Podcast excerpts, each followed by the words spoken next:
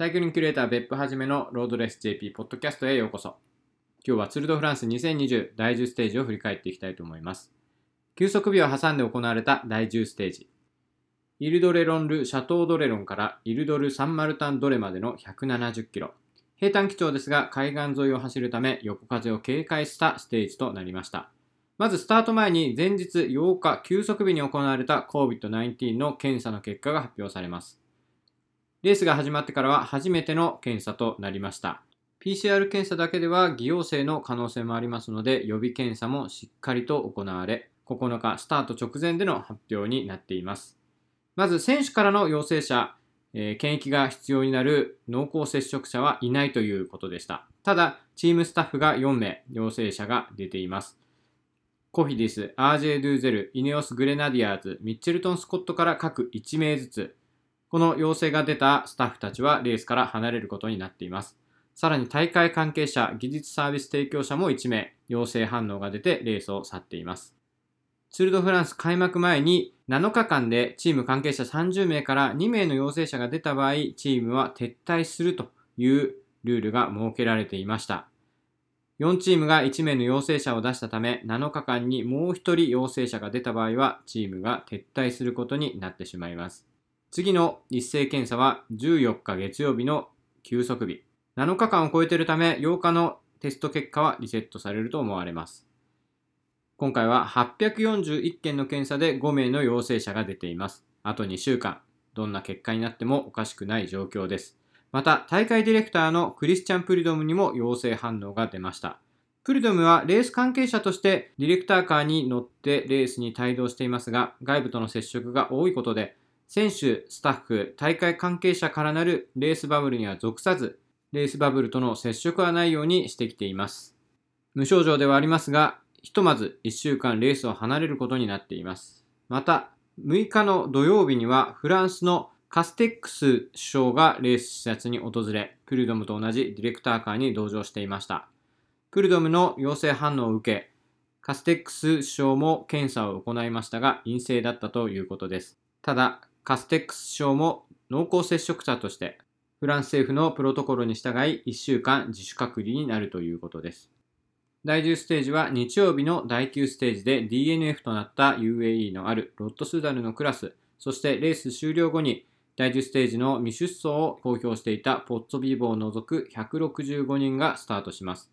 横風を警戒し、さらにスプリント勝負が予想されるため、逃げに出るのは厳しい状況でしたが、グルパマ F デジのキュング、CCC のシェアの2人がアクチュアルスタートともに飛び出します。スイスの個人タイムトライアルナショナルチャンピオンに加え、ヨーロッパチャンピオンのタイトルも獲得した TT スペシャリストのキュングと BMC 時代、チームメイトで同じスイス人、さらに逃げを得意とするルーラーのシェアという、あまりタイム差を与えてしまうと厄介になりそうな2人が飛び出しました。集団はこの2人を警戒するとともに横風集団分断を恐れ、タイム差は1分30秒ほどしか与えませんでした。横風を警戒する総合上位勢を守りたいチームの位置取りも激しく、横風区間が始まる残り100キロ手前で2人の逃げは吸収されてしまいます。横風区間に入ると、ドゥクニンククイックステップがペースを上げます。やはり集団が分裂します。ピノなどが取り残されますが、総合上位勢、ポイント賞争いで重要な選手は先頭集団に含まれていました。その先頭集団では落車が発生。サイブのローチ、ミッチェルトン・スコット・チャベス、EF のポーレス、トレック・セガフレードの世界チャンピオン、ピータスンなどが巻き込まれます。ミッチェルトン・スコットのビューリーはこの落車によりリタイアとなっています。落車の影響を受け、ボーラのブッフマン、イスラエルのダン・マーティンも遅れてしまいます。ただ、横風区間も間もなく終わるということ、さらにライバルに影響を与えられなかったということ、落車で遅れている選手がいるということで、ペースは緩み、集団は一つに戻ります。残り65キロ地点で再び集団で落車が発生、総合3位のギョーマルタン、そして第9ステージ優勝者、UAE のポガチャルが巻き込まれ、バイク交換を余儀なくされて集団から遅れてしまいます。スプリンターのコカール、そして UAE はポガチャルに加え、ホルモロも落車。ホルモロはこの落差で鎖骨骨折をしていたようで、このステージ最終走者として完走はしたもののリタイアすることを決めました。集団が一つだったこと、そして中間スプリントまでまだ距離があったこと、さらに落車で遅れたということもありましたので、集団もペースを上げることなく、落車で遅れた選手たちも大きなトラブルなく集団復帰を果たしました。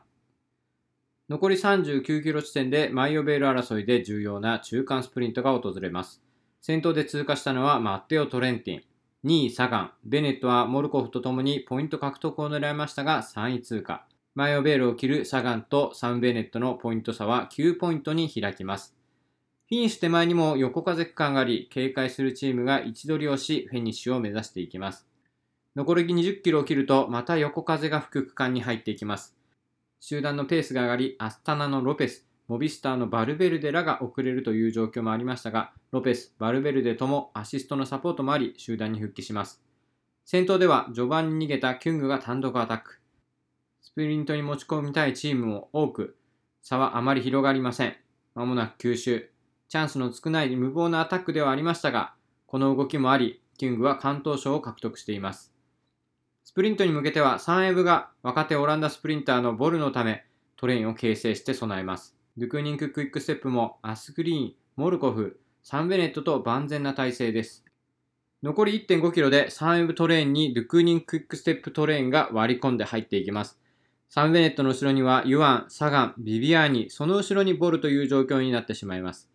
残り300メートルでモルコフが先頭に上がり、残り100メートル付近でサンベネットがスプリント。番手につけていたユアンも追い込みをかけましたが、距離が足らず、サンベネットがツール・ド・フランス初のステージ優勝を飾りました。サム・ベネットは2018年のジロデイタリア、2019年のブエルタ・エスパーニャと合わせ、このステージ優勝でグランツールすべてでのステージ優勝を達成しました。マイヨベール争いではサガンがステージ3位だったので、ベネットが逆転してマイヨベールも奪還しています。